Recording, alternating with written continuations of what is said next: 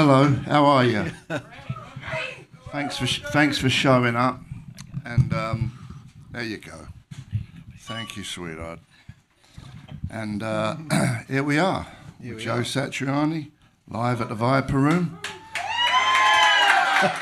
on a Friday, and uh, everything's groovy. How are you? Very good. You're not on the road. No, no. Well, not really. You just finished your record I did. Yeah. That recently. feels good. Feels Shape shifting. Shape shifting. You can tell, right? Is it out? No, April 10th. I've almost got all the dates right. That's April 10th, right, Melissa? Yes. Yes, thank you. April 10th. Yeah, they, they move them around and and uh, but yeah, shape shifting comes out April 10th.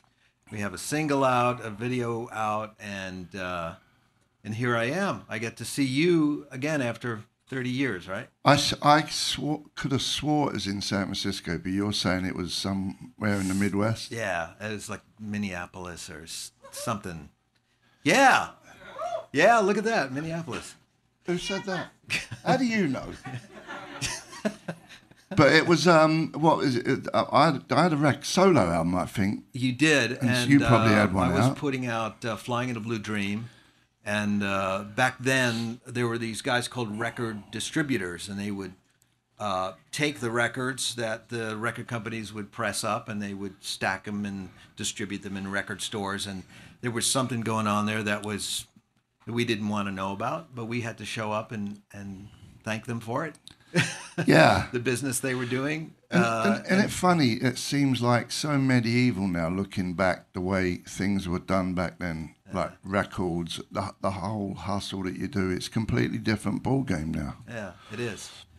In some ways, uh, it's great that the connection between us and the fans is more direct. Mm-hmm. Uh, social media, just the internet in general. Um, uh, but then, of course, the compensation model has just been turned upside down, and so that's really stressed out musicians in general all over the world.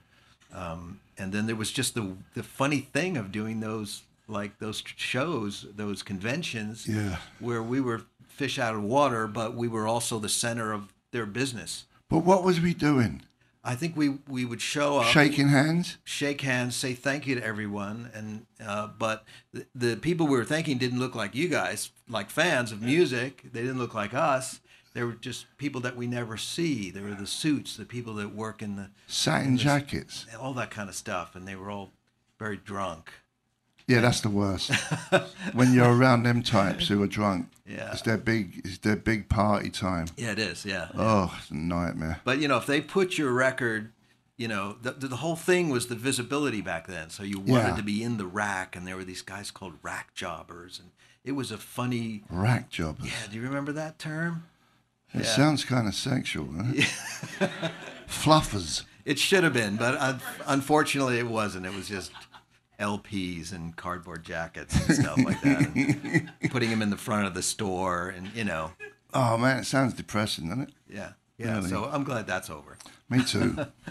You know, Me too. But um, where do you live?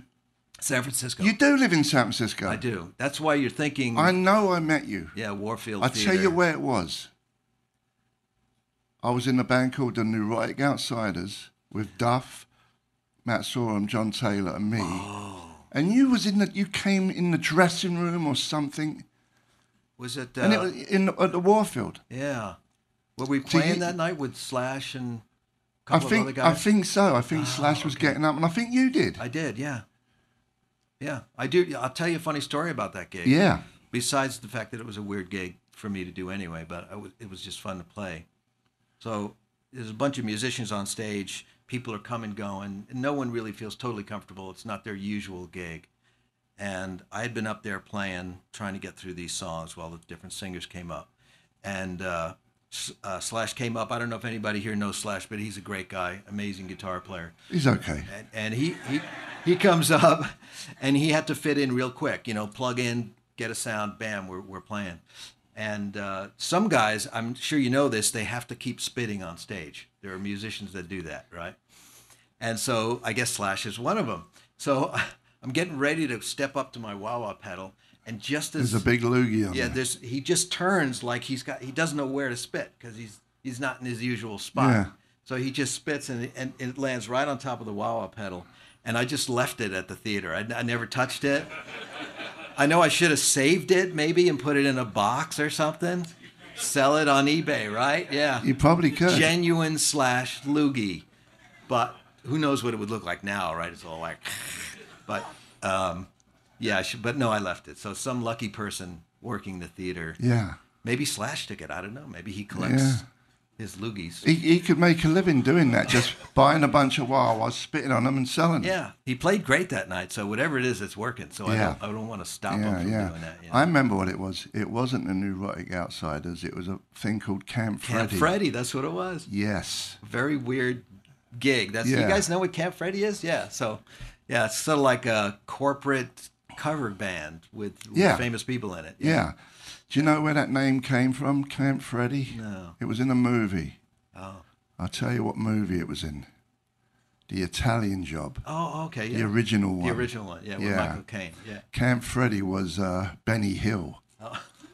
that, that's where they used the name from. Little bit of history for you. Benny Hill. Yeah. So why'd you call your uh, album Shapeshifter?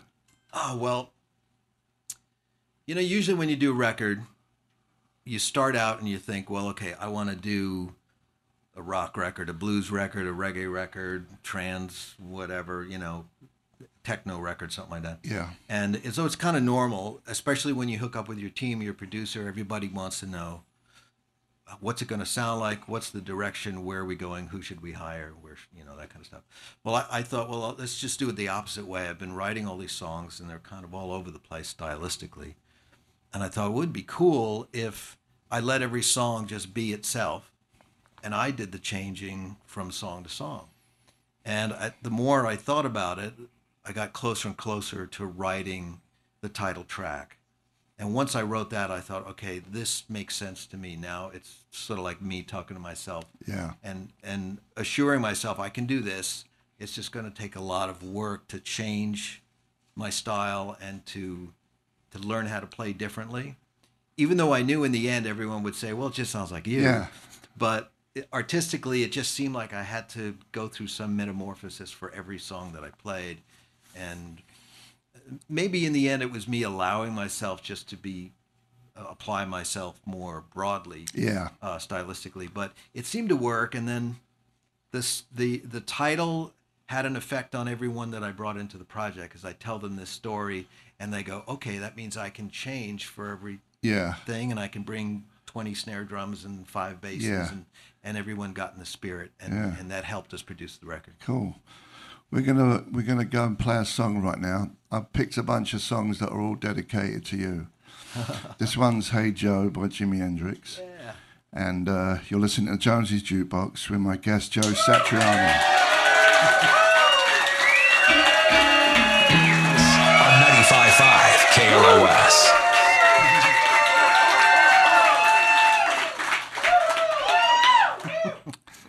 How you doing? I'm good. I've got my n- newly sanitized uh, windscreen here, so I can s- sound like a DJ now. Yeah. What about me? Am I chop liver? oh, mine's already done. Right. Sure. Anyway, we might as well talk about it. Everyone is talking about it. It's the only thing people are talking about. What do you think about it? well, I, I requested a new windscreen, so I guess you know what I'm thinking about it. Yeah. Uh, uh, you know, it's terrible when you uh, when you have to think about your calluses. If you play harp or you guitar, or any other string instrument, you're always worried about your calluses. Yeah. So the washing of the calluses is a very sort of personal and protective thing. So when there's scientists on CNN saying you got to wash your hands like every 25 minutes, you're like, well, wait a minute, you know, how am I going to do that if I'm trying to maintain the perfect callus so I can play, you know, a high G on the E string? So uh, yeah, there's a lot of alcohol swabbing going on. And also, I'll let your minds think about that for a while.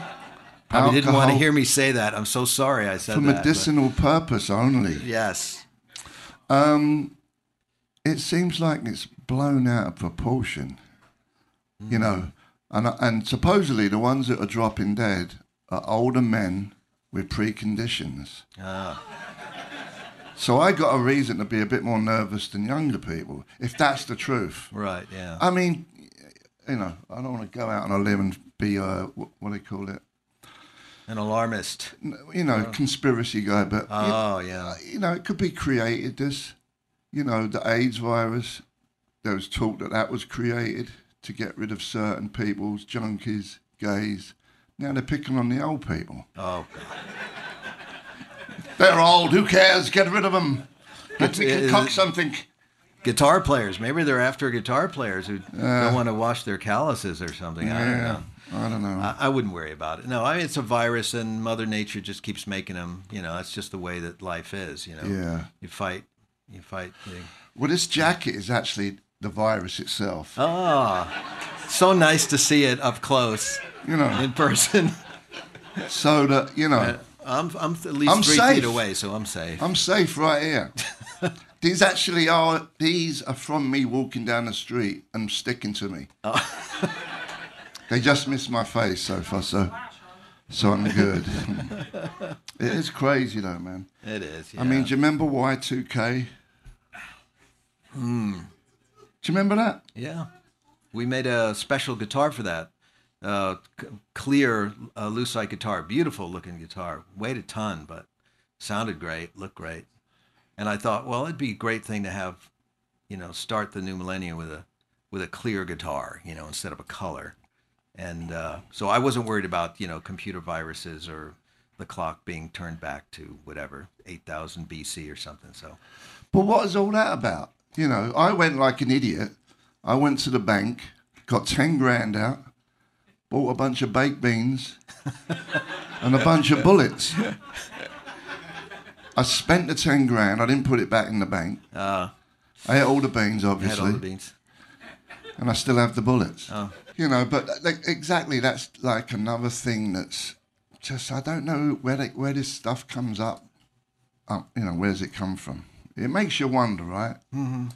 Well, it's sort of like aliens, you know. They they they really don't exist, but we- we make them up because we're afraid, and so that's just the, our nature as humans is to be afraid. It's a protective, I think, uh, quality that we have in our brains to be afraid of things that might hurt us, but it does kind of run amok, I guess, when we all get together and we start being afraid together. We kind of go overboard with it, Yeah. but. Um, So you don't think there is aliens? no, no, not that we would recognize. No, no big-headed, small-bodied. But you but you surf with the aliens. Yes, yeah, yeah. In my head, I do. I just thought that was a funny idea for a like a B grade science fiction film. You know, the only you know the only reason why that record is called "Surfing with the Alien" is because I did an early interview with a British journalist who got a pre-release copy of the record, and he said, "I love the record, but I hate the title, which was Lords of Karma at the time." and he had this thing about guitar players. Uh, he said, "How come when guitar players put out these records, they suddenly get all mystical and everything? Yeah. You know what?" Lord. And uh, I wasn't about to explain to him the, the meaning behind Lords of Karma, whatever. I just thought oh, he didn't get it. So He obviously don't understand wizardry. no, he doesn't. He, he didn't then, and he, I'm sure he doesn't now. So I hung up. I called the record company and I said, "Hey, have we actually manufactured the record yet?" And they said, "No, no, we're going in like uh, three weeks from now." So I said, "Well, I told them the story. Let's change the title." And on the phone, we just went over the ten tracks. And I got to surfing with the alien, and I said, "You know, no one's going to take that seriously. They'll know I have a sense of humor. I'm just kidding.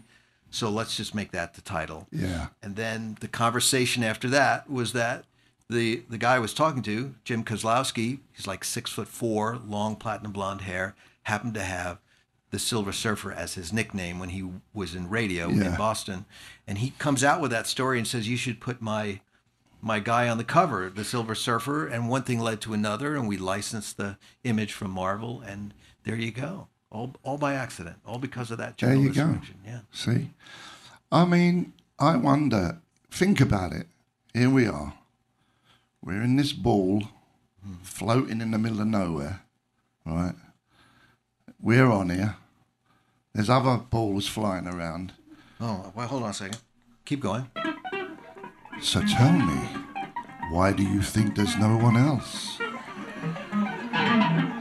There must be someone else. We can't be the only ones. Lower the lights, please. Sound like Hawkwind. He's shapeshifted, folks. He's doing it. We're gonna play. We're gonna play a new track, a track off your new album, Shapeshifting. This one's uh, 1990, 80. 1980, Sorry. yes. Sorry, sorry. Forgive thee. We're here with Joe Satriani, Jonesy's Jukebox. Take it away. It's Jonesy's Jukebox. How you doing? With my man Joe Satriani. We was having a little chat in between playing Mick Ronson. That track was called uh, Angel Number Nine, and before that was your song. Let me see if I remember. Hang on, 1980 That's right. Yeah. from the album Shapeshifting. That's right. Yeah. See, it still works a little bit. Um,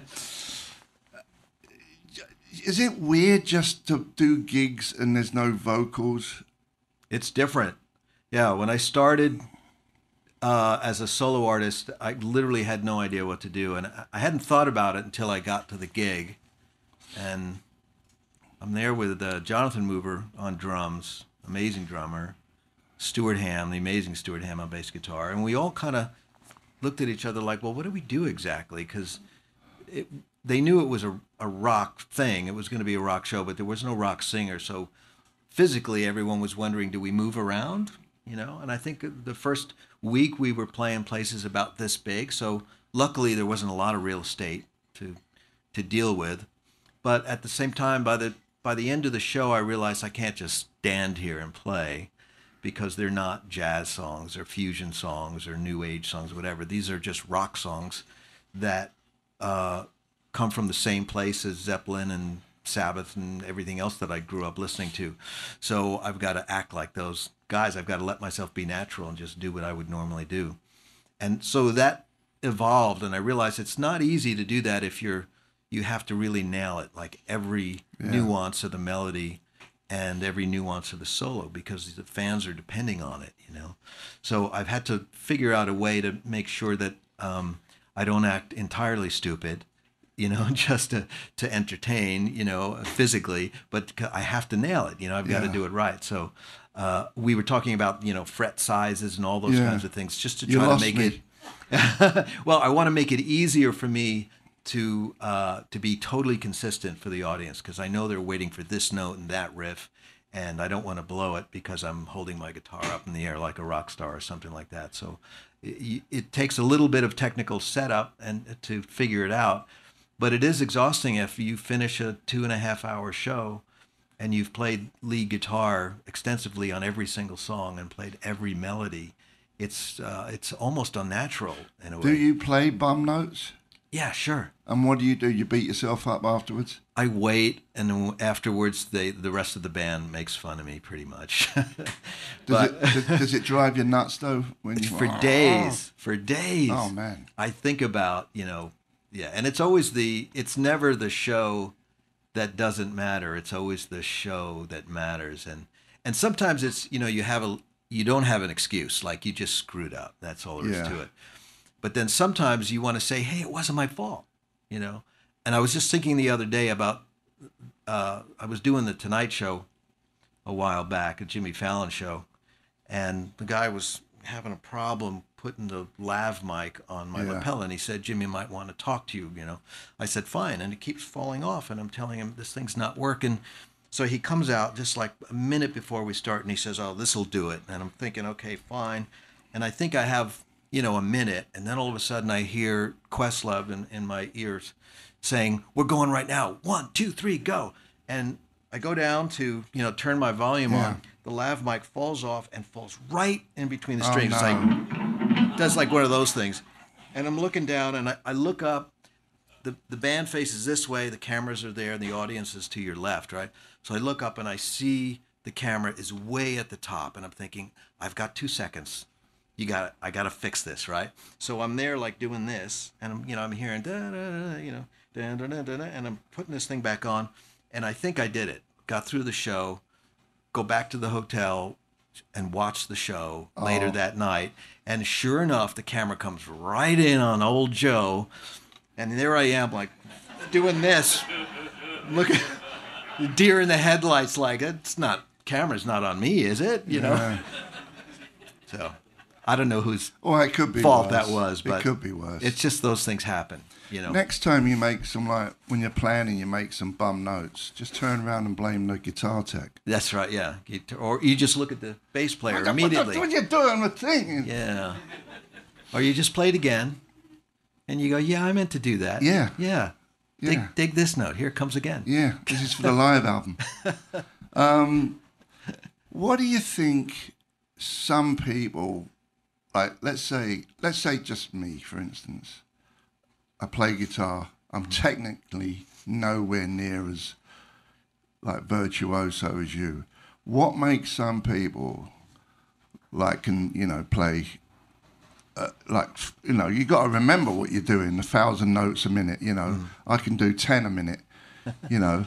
What what do you think that is? What do you think that is in the brain that does that like keith richards he can't play lead great Yeah. you know but he's great rhythm Plays memorable stuff though. of course Yeah. but what is it like did you learn when you was before you were born you know what i mean Yeah. did you put like thousand hours in when I you was a definitely put- teenager Yeah. Yeah. I practice like crazy. But I still think there's something in, in certain people's brains, even though you you can, you know, learn when you're five and, and you play in your bedroom for hours and hours.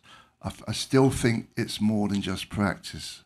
I still think there's a mental thing where you're quicker in the brain. Oh, yeah. You know- well, there's certainly, you know, I mean, we call it talent. It's it's it's it's kind of a vague word, doesn't really mean very much, but uh, I, certainly uh, there are physical and uh, mental, intellectual attributes that all of us come are gifted, you know, in our genes by our parents, and Yeah. what we do with them is is entirely different. And certainly there are geniuses out there who you know self-destruct on the way to the stage and can't even show people how good they are Yeah. and then there are people with half the talent who have no problem getting up in front of a crowd of a million people and just play what they know how to play so it's it's so varied it's so jumbled up talent and Sure. ability and and sociability and all Sure. that it's really hard to put a But I was uh, just, I'm just thinking of the actual physical thing of people's heads Hmm. and what they actually get out of their head onto a guitar. That's a tough one. I mean, It is. I taught guitar for many years, and I saw uh, kids uh, sit across from me that were just a you know few years younger who were just brilliant physically. I'm just physically Yeah. gifted, yeah, big hands, quick hands, great hand-eye coordination, but they would be almost tone deaf yeah, or their Yeah, yeah. sensibility for for you know looking out let's say into this audience and playing just the right way for this afternoon Yeah. was something they couldn't figure out they Yeah. just didn't have the empathy or or they couldn't plug into an audience but they knew how to just play and then you'd find people with hardly any talent for moving around the fretboard quickly but they could walk into a room and they could make everybody feel great Yeah. with just playing a couple of chords Yeah, it yeah, didn't yeah. matter so what's more valuable Are I would- you- I would you- say the latter you know Well, you know, both.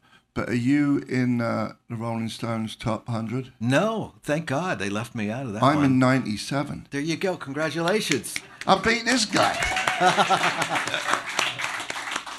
but see, well, there you go. I mean, as far as what what what what are they voting on? Obviously, not technical ability. It's it's social, what they like whatever it is. You know. Yes, yeah. Yeah, well, it's you know, it's a perfect example of if you're basing your the energy that you need to practice the next day on on what somebody told you out in the parking lot or what you read on social media. Um, you're not gonna you're not gonna get it to the end of the week. Yeah. I mean, because there's always someone who likes you too much and makes you feel so good you won't practice because you think, well, I don't need to practice. Yeah. Or someone who says you're worthless and then you'll feel so horrible you'll never practice again Yeah. because you think it's pointless. So it's best just to go on, you know, just keep that out of your mind. Yeah. Don't work off of those comments for validation or polls or anything like that. Yeah. You know. I practice quite a lot, but I'd never get any better. Well, you know, maybe in Lead wise, I well, mean. yeah, maybe in ways that that you're trying to achieve, you don't. But the thing that I think the audience picks up on uh, is is a kind of a quality that you and I as players might be a little bit immune to. Like we really can't judge our style or what it is that we're throwing out there. You and I are thinking about picks and strings and the timing and do I do I remember how this goes and all that kind of stuff and playing with the band. Meanwhile, they're receiving all of this information, but it's it's actually not something we're feeling because we're here, we're on this side of the Yeah. the stage. You know what I mean? And and uh, so I wouldn't worry about it. I just it's better. I'm not worried about it. Good. We're going to play uh, Lou Reed, Walk on the Wild Side. The reason we're playing this is because halfway through he says, Hey, Joe again. And uh, we're here with Joe Satriani, Jones's Jukebox. We'll see you in a minute.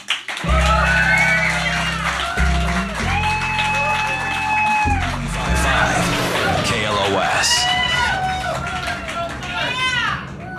Hello. Here we are with Joe.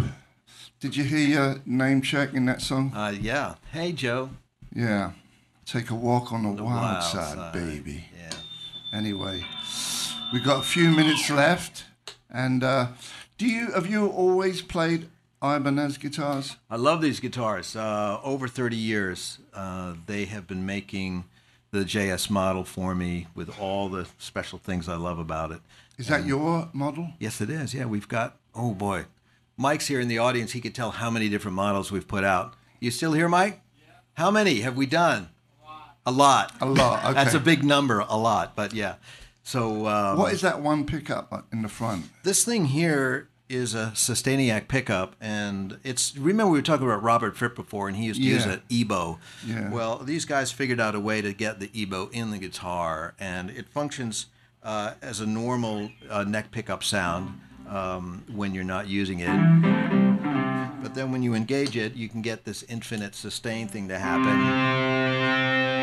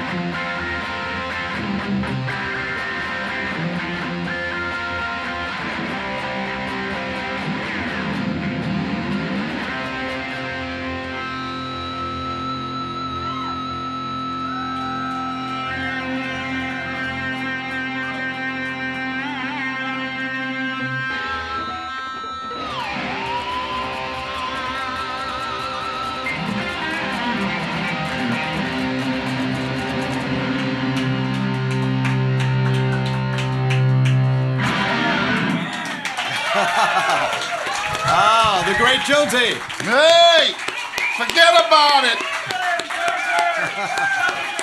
Thanks for coming, Joe. Thank you so much for having me. That was a lot of fun. Thanks for all the audience for showing up live here at the Viper Room. We'll see you soon. See you later. Thank you.